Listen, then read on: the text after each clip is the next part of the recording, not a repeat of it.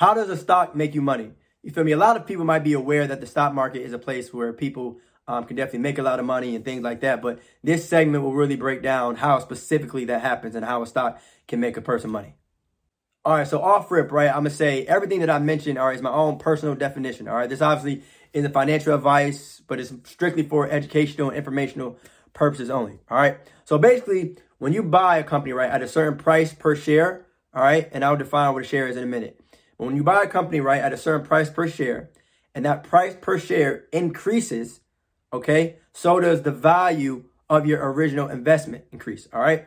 So let's say, right, for you know a, a, definition of a share, a share is basically like a unit of ownership within a company, right? So if you if a if the price of a company, right, per share was ten dollars, okay, for one share, and you had fifty dollars, ultimately that would mean what? You could buy a maximum of five shares based off, you know, the traditional, um, you know, in, investing route, if you will. If it was ten dollars per share, you had fifty dollars, okay, you could then buy five shares. All right. And quick example, all right let's say company A was $10 per share, right? And you bought one share of that company for $10, right? The next day or the next week goes by, and now a price per share is $12. That would ultimately mean, right, that you would be up $2. Now, notice I'm saying up $2, not necessarily that you made $2, all right? Now, obviously, again, the title of this is How Does a Stock Make You Money? But in this example, okay, if you purchase at $10, waited, and now the price per share, okay, is $12, you would then be up $2. Now, you don't actually make money until you sell, right? So, like if someone is up 100% on an investment, or they're up, let's say, uh, $20, or whatever the case may be on an investment, that's obviously a benefit, okay? But until you sell, that's when your actual profit, okay, should, should, should take place. And this is really important um, when it comes to uh, emotions in the stock market, whether you're down 50% or up 50% or whatever the case may be. It's not an actual profit for you, I guess, or a loss until you actually sell. Okay?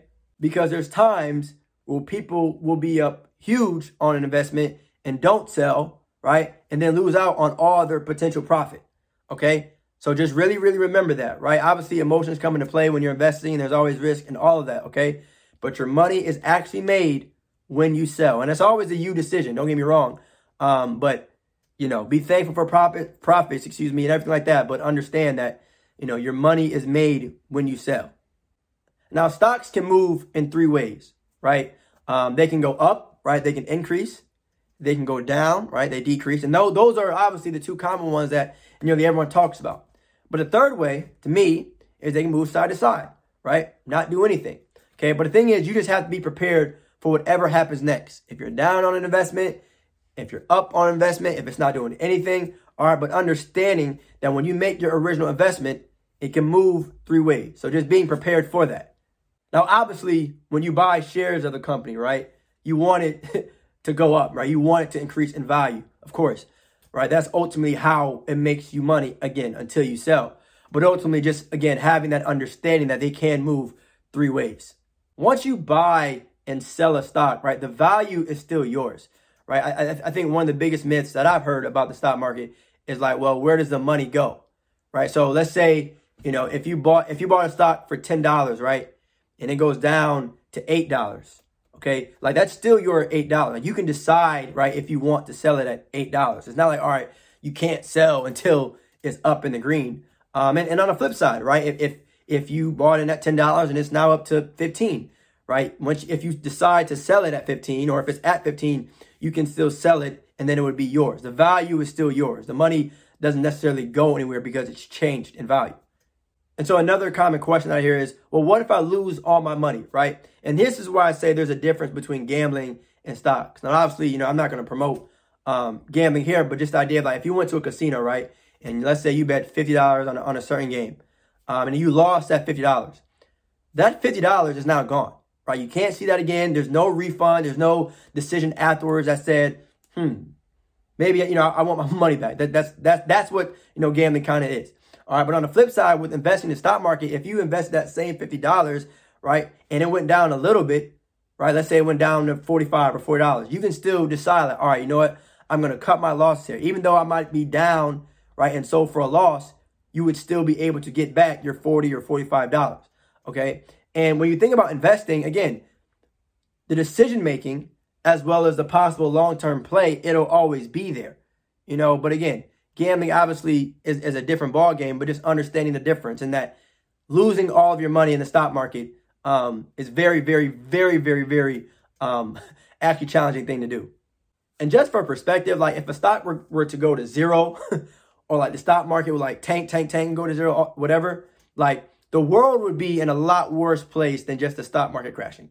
Just to kind of make sure everyone understands that, like it is very, very, like I said, difficult to lose every penny of every dollar that one invests in the stock market. All right. Again, just in terms of buying regular shares. Okay.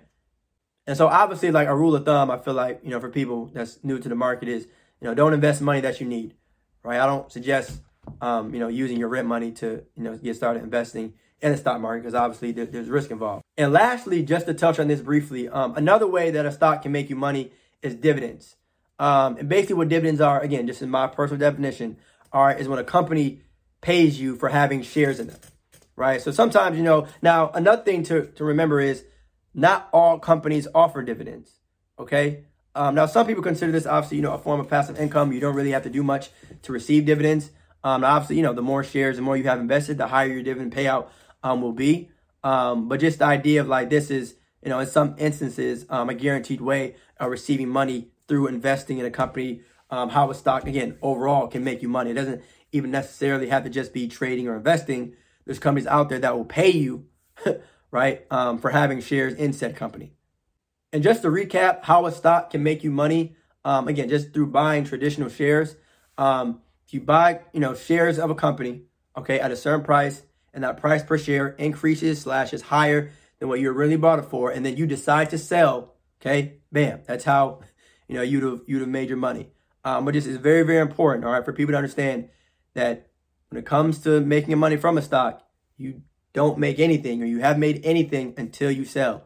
There are plenty of examples where people have been up, you know, 10%, 20%, 100%, 200, whatever, okay, and then technically make anything, okay, um, because they did not decide to sell. Um, so there you have it. Um, that's how a stock can make you money. Peace.